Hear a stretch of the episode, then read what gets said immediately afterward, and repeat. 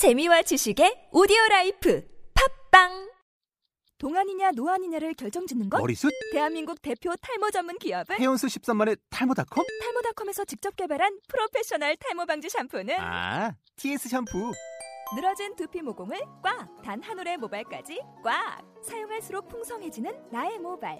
이제 탈모 고민 끝! TS 샴푸. 아웃도어 RV 레저 캠핑에 가장 유명한 쿨러 브랜드는 콜맨? 에이 아니야 도메틱이지 전 세계 캠핑카 냉장고도 전부 도메틱이라고 꽁꽁 얼린 생수통을 넣고 다녀야 하는 아이스박스 시대는 갔다. 전기나 차량용 배터리를 연결하면 스스로 냉각, 영하 22도까지 냉동이 가능한 냉동 쿨러도 오직 도메틱. 도메틱 쿨러로 무더운 캠핑장에서 더욱 시원한 맥주 맛을 느껴보세요 지금 바로 네이버에 도메틱 쿨러를 검색해 보세요. 경영의 흐름을 읽는 실용 지침서 월간 이코노미 저널 12월호가 발간되었습니다. 일양약품의 김동연 대표가 표지를 장식한 이번 호에는 국민 건강에 공헌해야 한다는 소명 의식을 실천하고 있는 김동연 대표의 경영 철학과 함께 일양약품의 미래에 대해 들어봅니다. 특히 이번 송년호에서는 2013년 국내외 경제에 대해 평가하고 2014년 국내외 경제의 향방에 대해 심층 조명합니다. 이외에도 산천어와 수달의 고장, 물의 나라 화천을 찾아가 생태와 예술이 결합된 관광산업의 이모저모를 살펴보고 감성마을 촌장 이외수 작가와의 만남을 소개합니다. 이코노미 저널 12월호 교보문고와 인터넷 서점을 통해서 만나보실 수 있습니다. 구독 신청은 전화번호 02-584-3963번으로 문의하시거나 이코노미 저널 홈페이지를 통해 하실 수 있습니다.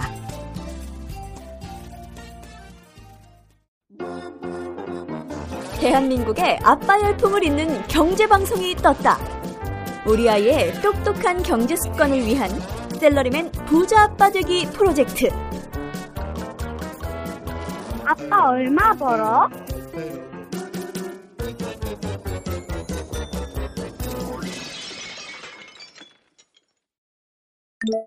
이 방송은 초딩이 경제신문을 읽을 때까지 쭉 계속됩니다. 아빠벌 행복 재무 상담소 여섯 번째 시간 마지막 사연은 현재 자영업에 종사 중인 34살 아빠의 사연입니다. 서울 경기도에 사는 맞벌이 부부의 전형적인 모습과 고민들. 로즈 투자 컨설팅 이상로 대표가 다정하면서도 냉정하게 분석하고 그에 맞는 솔루션을 제시해드립니다. 아빠 얼마 벌어? 시즌2 여섯 번째 시간 힘차게 출발합니다.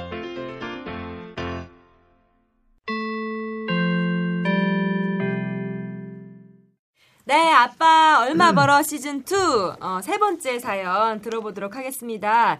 자, 세 번째 사연은 우리 이상로 대표님께서 준비해 오셨는데 음, 굉장히 사연이 길어요. 그런데 저희가 좀 간추렸죠. 네, 소개 맞습니다. 부탁드릴게요. 어, 드라마틱한 부분이 없다고 해서 네. 이분이 또 수정을 또 하셨습니다. 그래서 어, 사연을 네, 이제는 정확하다 참, 못해서 네. 본인이 클라이맥스까지 네, 아, 그래서 꼼꼼한 어, 안 청취자분 뽑힐까봐 그러신 네. 것 네, 같아요. 예. 그래서 지금 이 사연 보니까 기승전결 완벽하게 괜찮았고요. 네. 매니아 인정해드리겠습니다. 아, 예, 한번 사연 읽어드리겠습니다. 음, 현재 두 살짜리 아이를 둔 34살의 가장입니다. 1년 전쯤에 회사가 어려워져서 자의반, 타의반으로 퇴사를 한 후 작은 가게를 시작했습니다. 가게는 성수기와 비수기의 소득 차이가 크지만 평균적으로 200만원 정도 수익이 있고 아내도 직장에 다니고 있어서 200만원 정도 월급을 받습니다. 이렇게 저희 집의 월 평균 수입은 400만원 정도인데 가게 수익의 편차에 따라 적게 버는 달에 월 평균 수입은 300만 원 정도이고 많이 버는 달에 월 평균 수입은 500만 원 정도입니다. 월 지출 내역을 줄이고 줄여서 세운 지출 규모가 다행스럽게도 월 수익 규모와 같아서 마이너스는 아니지만 저축은 한 푼도 못하고 있습니다. 가게를 운영해 보니 가게 수익의 상한선과 하한선을 가늠할 수 있게 되었고 지금의 제 나이와 가게 수익을 고려했을 때는 가게를 유지하는 것보다 다시 취직하는 쪽이 미래를 위해서 낫겠다고 결론 내리는 중입니다. 게다가 가게를 운영하는 지금은 아침부터 저녁 늦게까지 일하다 보니 와이프 혼자 직장 다니면서 육아와 집안일을 감당하고 있어서 이 부분에서도 도움을 주려고 재취업에 대한 마음을 굳히고 있습니다. 그리고 몇 개월 전에 이사를 했는데 만약 벌써부터 전세 계약 연장 시 보증금을 올려달라고 하면 어떻게 그 돈을 마련해야 할지 걱정이 앞섭니다. 매달 생활은 그럭저럭 하고 있는데 작년에 대출받은 가게 창업 비용 3천만 원과 올해 이사를 하면서 대출받은 전세 보증금 6,500만 원을 어떻게 하면 갚을 수 있을지 고민입니다. 아이가 커갈수록 교육비 부담도 커지고 저희 부부 노후 준비도 해야 하는데 당장 빚 갚기가 힘들다 보니 이 부분은 엄두도 못 내고 있습니다. 어떻게 하면 빨리 빚을 청산하고 교육비 마련, 노후 준비, 내 집 마련 세 마리 토끼를 잡을 수 있을지 아빠 얼마 벌어에서 현실적인 조언을 부탁드립니다. 라고 사연을 보내주셨습니다. 네, 잘 들었습니다. 또 사연 중에 귀에 쏙 들어온 대목이 있네요. 월 지출 내역을 줄이고 줄여서 다행스럽게도 월 수입 규모와 같아졌습니다. 이게 다행스러운 게 아니라 정말 슬픈 거잖아요. 지출과 수입 규모가 같다는 게. 음.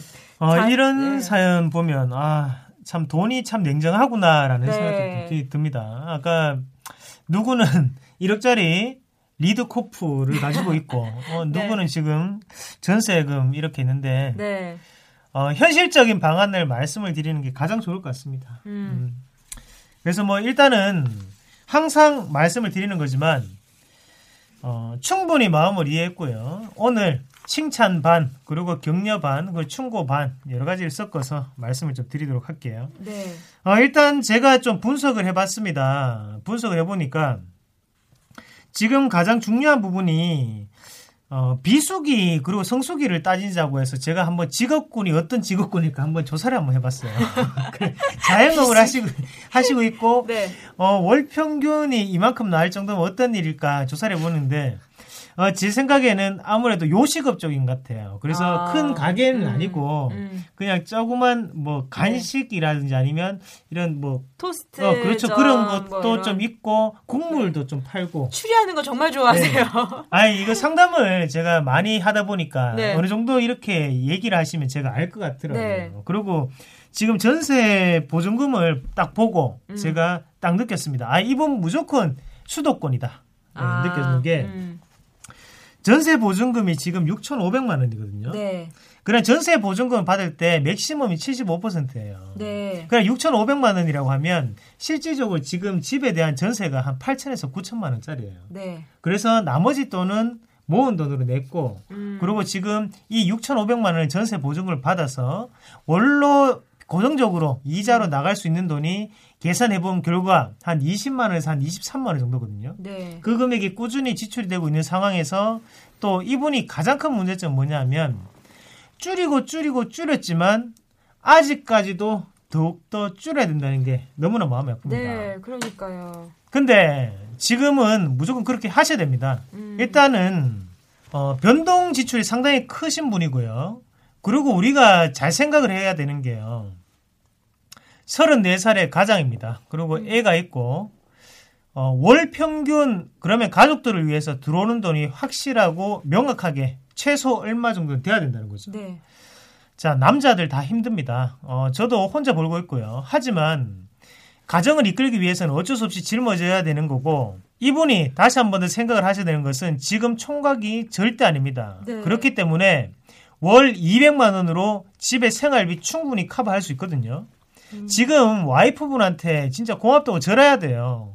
와이프 없었으면 집이 운영이 안 됩니다, 사실. 음. 네. 이 정도 되면 둘이 합쳐서 300 이러면 실질적으로 이분 같은 경우 재료비도 분명히 나갈 거예요. 네. 그러니까 이런 재료비도 있기 때문에 어 제가 볼 때는 월 평균 금액이 한 250, 300만 원 나간다고 치고 그렇게 보는 시각인데 어, 일단 와이프분 돈으로 다 하시고 자 지금부터는 솔루션을 말씀을 좀 드릴게요. 음 와이프가 버는 돈 200만 원으로 어, 아기 그리고 생활비를 다 씁니다. 그래서 그 돈으로 모든 집의 생활을 다 하셔야 돼요 무조건. 네. 그리고 남편분이 버는 돈은 따로 통장을 한개 만드십시오. 네. 통장을 만들고 난 다음에 그 금액을 보면서 아 이번 달은 손익분기점 자체를 잡는 거예요. 아 이번 달은 50만 원 남았네 순수익이. 어 다음 달은 순수익이 40만 원 남았구나. 아니면 성수기에는 수입이 얼마냐가 중요한 게 아니고 순익이 얼마인지가 중요하다는 거죠. 이분이 순이익이 200만 원이 아닐까요? 월 평균이? 어떤 거요? 월 평균 순, 순이익이 200만 원 아닐까요? 그래서 총 비용이 300, 500 아닐까요? 예, 순이익이 네. 사- 그렇게 된다면 네. 실질적으로 와이프는 고정급이잖아요. 200만 원이. 네, 네. 그러면 순이익이 200만 원이 난다면 300만 원까지 내려갈 수가 없죠. 예. 재료비라는 부분이 분명히 빠지고 있으니까 아 이분이 어, 장사를 하면서도 꾸준히 돈이 나가는 장사를 하고 있는 겁니다. 음. 그래서 매달 투입이 되는 돈이 있어야 되고 거기에 대해서 실질적으로 지금 얼마가 생기고 이런 부분이 돼야 되는데 지금은 가정에서 운영하는 돈이 200만 원이 아니고 어 그를 제가 한번 해석을 해보니까 어 지금 실질적으로 남는 금액이 200이 아니라는 거거든요. 그 저는 남는 금액이 200이 돼야 되는 줄 알았어요. 그래서 처음에는 이분이 어 이렇게 많이 쓰면서 뭘 그렇게 걱정을 많이 하시는 그 생각을 했었거든요. 근데 그 말이 아니고 안에 재료비라든지 이런 부분에 월별로 나가는 돈이 있는 것 같아요. 그래서 처음에는 그렇게 아, 똑같이 생각을 예, 하다가 예. 아 이분이 나가는 돈이 있기 때문에 이렇게 힘들어 하시는구나라는 아, 생각이 들더라고요. 예. 그 순이익을 이렇게 평균적으로 200을 잡으신 게 아니라 수입이 네. 200인데 여기서 또 뭐 가게 지출해야 그렇죠. 되는 것까지 다 하니까 음. 마이너스는 아니지만 그렇죠. 제로다. 그래서 아. 와이프랑 합치면 200을 버니까 예. 500이 될 때도 있고 300이 될 때도 있고. 이 말이잖아요. 근데 이제 가게 네. 운영을 위해서 거의 그러니까 지출될 수 가게에서 있다는 거죠. 매출하고 순이익을 따로 그 개념이 없습니다. 예, 그러니까 저희가 약간 헷갈려요, 매출은 지금. 200이더라도 임대료나 재료비 빠지면 순이익 순이익은 0인 거예요. 0일 수도 있고 예, 100일 영이라고 수도 있고. 그럴 네. 수도 있죠. 이분이 제가 가장 좋은 게 생각을 조금은 바꾸셔야 되는 게 네. 어, 만약에 이번 달에 300을 벌었습니다. 음. 근데 다음 달에 200을 벌었습니다. 그리고 그 다음 달에 300을 벌었습니다. 그러면 평균 매출을 250이 아닙니다. 네. 그러면 우리가 50만 원씩 모을 수 있다고 생각을 하지만 절대 안 모여요. 이렇게 하면. 아. 플러스 1 이게 가게가 참 웃긴 게요. 이번 달에 만약에 플러스 1이다. 다음 달에 마이너스 1이다. 그러면 0이 돼요. 정상이잖아요. 네, 네, 두달 네. 합치면. 네. 근데 그게 아니라는 거죠. 왜냐하면 인생을 살고 있기 때문에 돌발 상황이 워낙 많습니다. 아, 예. 예. 그리고 나이가 34살이면 뭐 부주금도 있을 거고 경조사 상당히 많을 나이거든요. 네. 그런 실질적으로 그런 새 나가는 돈이 또 없던 날 비수기에 더욱더 많이 찾아와요. 아, 예. 맞아요. 이분의 딱 직업군상 좀 그렇게 될 것 같아요. 네. 그래서 제가 일부러 가게는 와이프 걸로 모두 다 생활비를 다 하고 네. 나머지 이분이 버는 돈에 대해서만 말씀을 드리는 거고 음. 또 이분 같은 경우에는 앞으로의 진로에 대해서도 상당히 고민을 네. 많이 하시는데 음.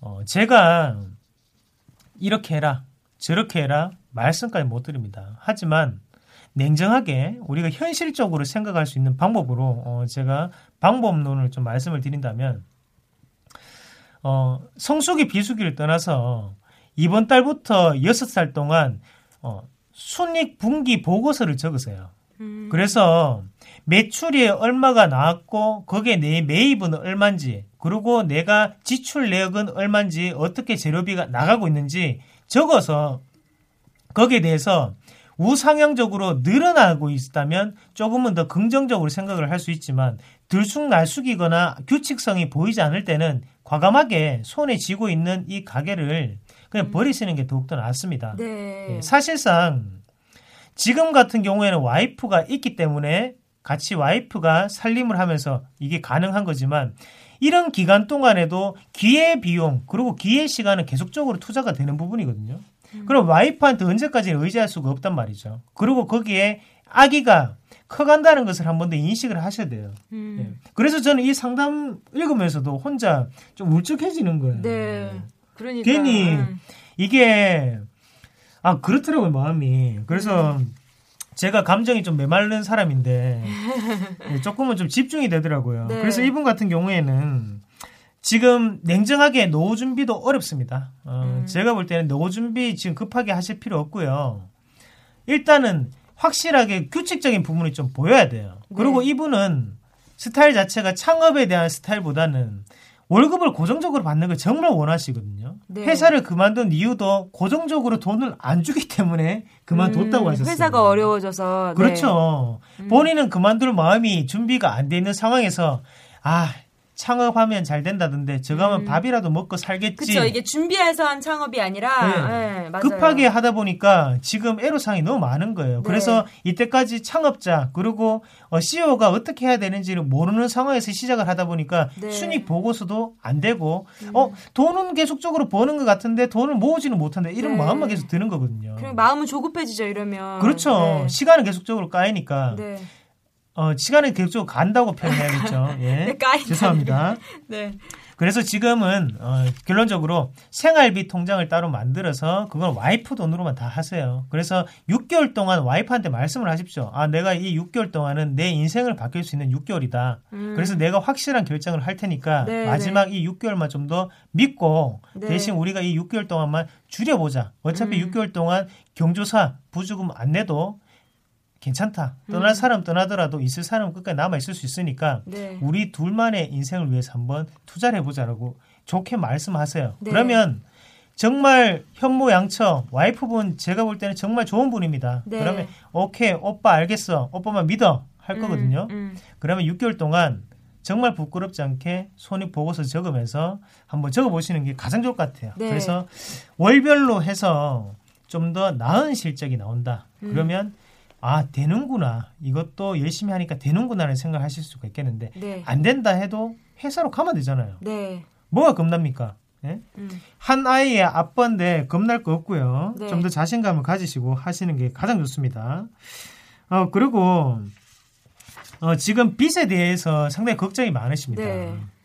어, 빚 같은 경우에도 갚으려면 아, 일단은 돈이 들어와야 돼요. 음. 돈이 들어와야 돼요. 우리가 원론적으로 아셔야 되는 게요. 돈을 많이 번다, 돈을 적게 번다를 떠나서 돈을 모으는 사람의 공통점이 있습니다. 쓸 때만 쓴다. 음. 그리고 아낄 때는 정말로 아낀다. 네. 이게 공통점이라는 생각을 하거든요. 음.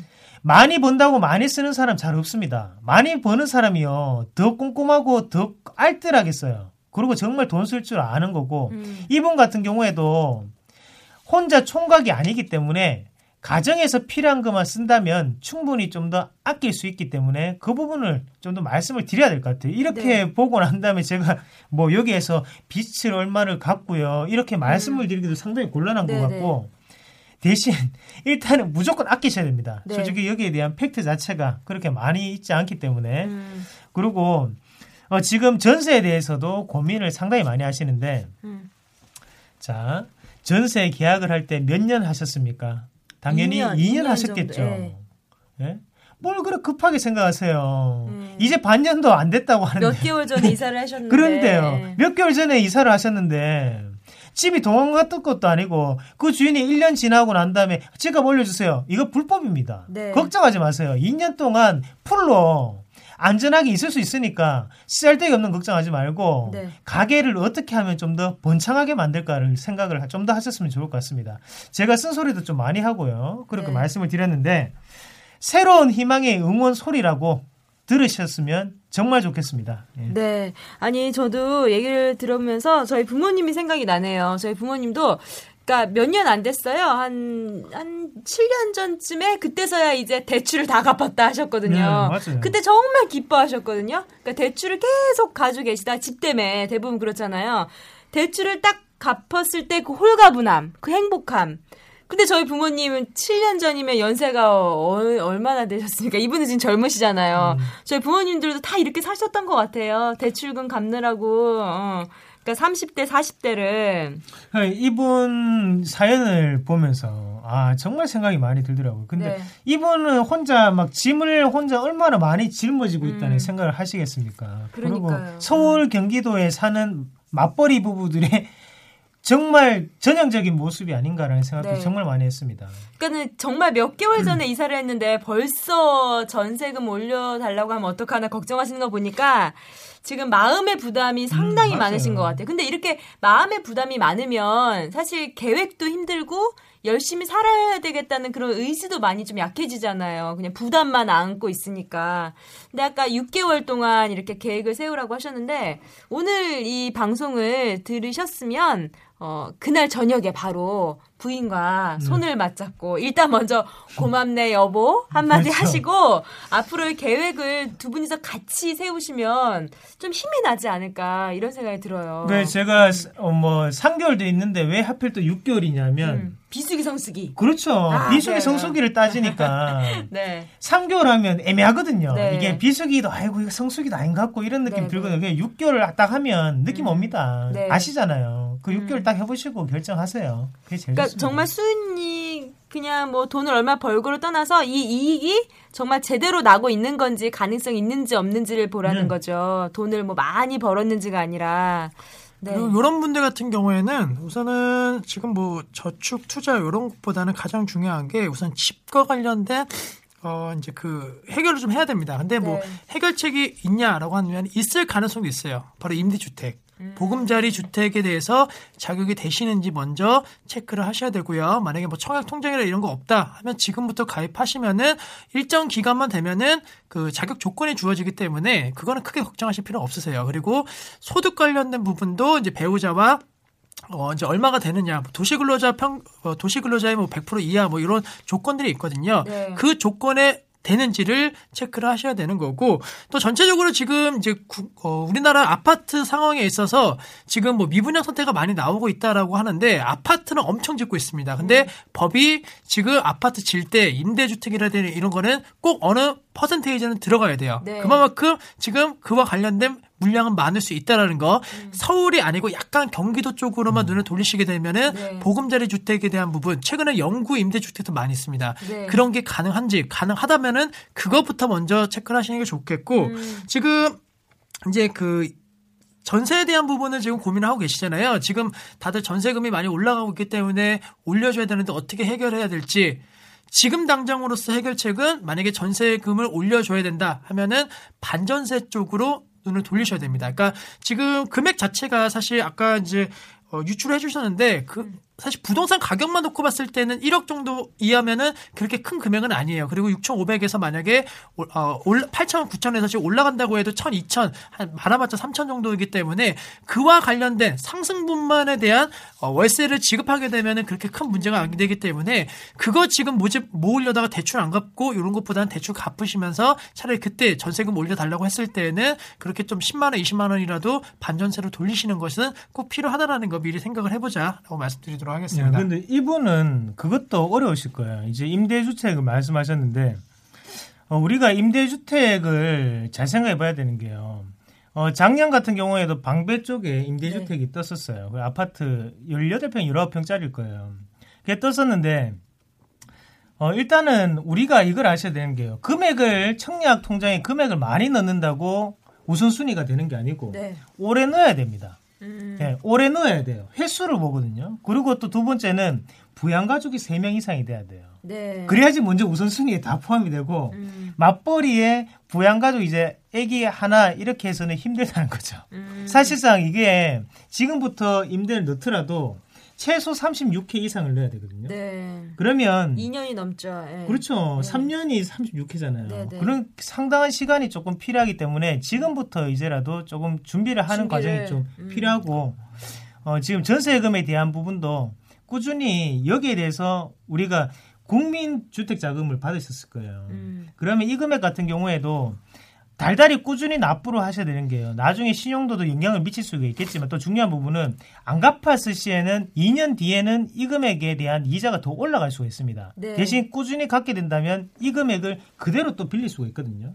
음. 그래서 그 부분 자체를 지금 빚에 대해서 갚아야지 안 갚아야지가 아니고 이 큰 금액은 못 갚습니다. 솔직히 못 갚아요. 네. 이분은 못 갚는다고 생각을 하시고요. 네. 이 금액을 가지고 2년 뒤에도 이 금액을 끼고 다른 집에 이사를 가지. 아까 전에 심기현 대표님 말씀하셨던 것처럼 음. 여기에서 추가적인 비용 뭐 1,000, 2,000 나오는 거는 우리가 계획을 하면 모을 수가 있는 돈이거든요. 네. 2년 동안. 그런 계획으로 한 번 더 다른 전세집으로 이사를 가야지 그게 좀 더 현실적으로 타당한 방법이 아닌가 그렇게 말씀을 드릴게요. 네. 자, 세 번째 사연, 저 이상로 대표님께서 같은 정말 심정으로 사연 읽어주시고 상담을 해주셨어요. 어, 이분께서 자세하게 뭐 현금 흐름이나 어떻게 뭘 투자를 하고 있는지 정말 제로라서 수입과 지출이 아무것도 안 적어주셨는지 모르겠는데, 어, 이 방송을 들으시고 또 추가적으로 궁금한 거 있으면 언제든지 물어보시기 바랍니다. 아, 오늘 네, 감정이. 꿀꿀한데. 네. 우리 아빠 화이팅 한번 합시다. 어, 이분한테 힘을 준다는 생각으로 제가 네. 아빠 하면 같이 화이팅 한번 해주세요. 아우, 정말 마음 써주신다, 오늘. 네. 준비됐습니다. 자 하겠습니다. 아빠 화이팅! 우! 수고하셨습니다. 네 수고하셨습니다. 자, 오늘 이렇게 여섯 번째 시간도 무사히 마쳤는데요. 아빠 얼마 벌어 시즌2에서는 청취자 여러분들의 재무상담 신청을 받고 있습니다. 사연 신청 방, 방법은요, 아빠 얼마 벌어 페이스북을 이용하시거나 팟빵의 공지를 참고하셔서, 어, 음, 사연을 올려주시, 올려주시면 되는데요. 아빠벌 전용 메일도 있습니다. 주소는 papazang7 여기서 7은 숫자 7 어, 골뱅이 네이버 닷컴입니다. 아, 이곳으로 사연 보내주시면 되고요. 또 우리 어, 이상로 대표님께 직접 사연을 주셔도 돼요. 똑똑한 금융 이야기 사이트 주소는요. www.e- rose.co.kr입니다. 자, 그리고 또 심기현 대표님과 정윤성 PB님께도 사연을 보내주실 수가 있는데요. 자, 카페 네이버입니다. 카페 네이버닷컴 어, F-O-R-E-V-E-R 5 5 5 5 forever 그 다음에 숫자 5 네, 네 개. 네, 네 번을 찍어주시면 됩니다. 오. 오. 요즘에 그 응답하라 1954 유행하는데 옛날에 안재욱 씨가 나온 그 Forever라는 노래 기억하시나요? Forever. 예.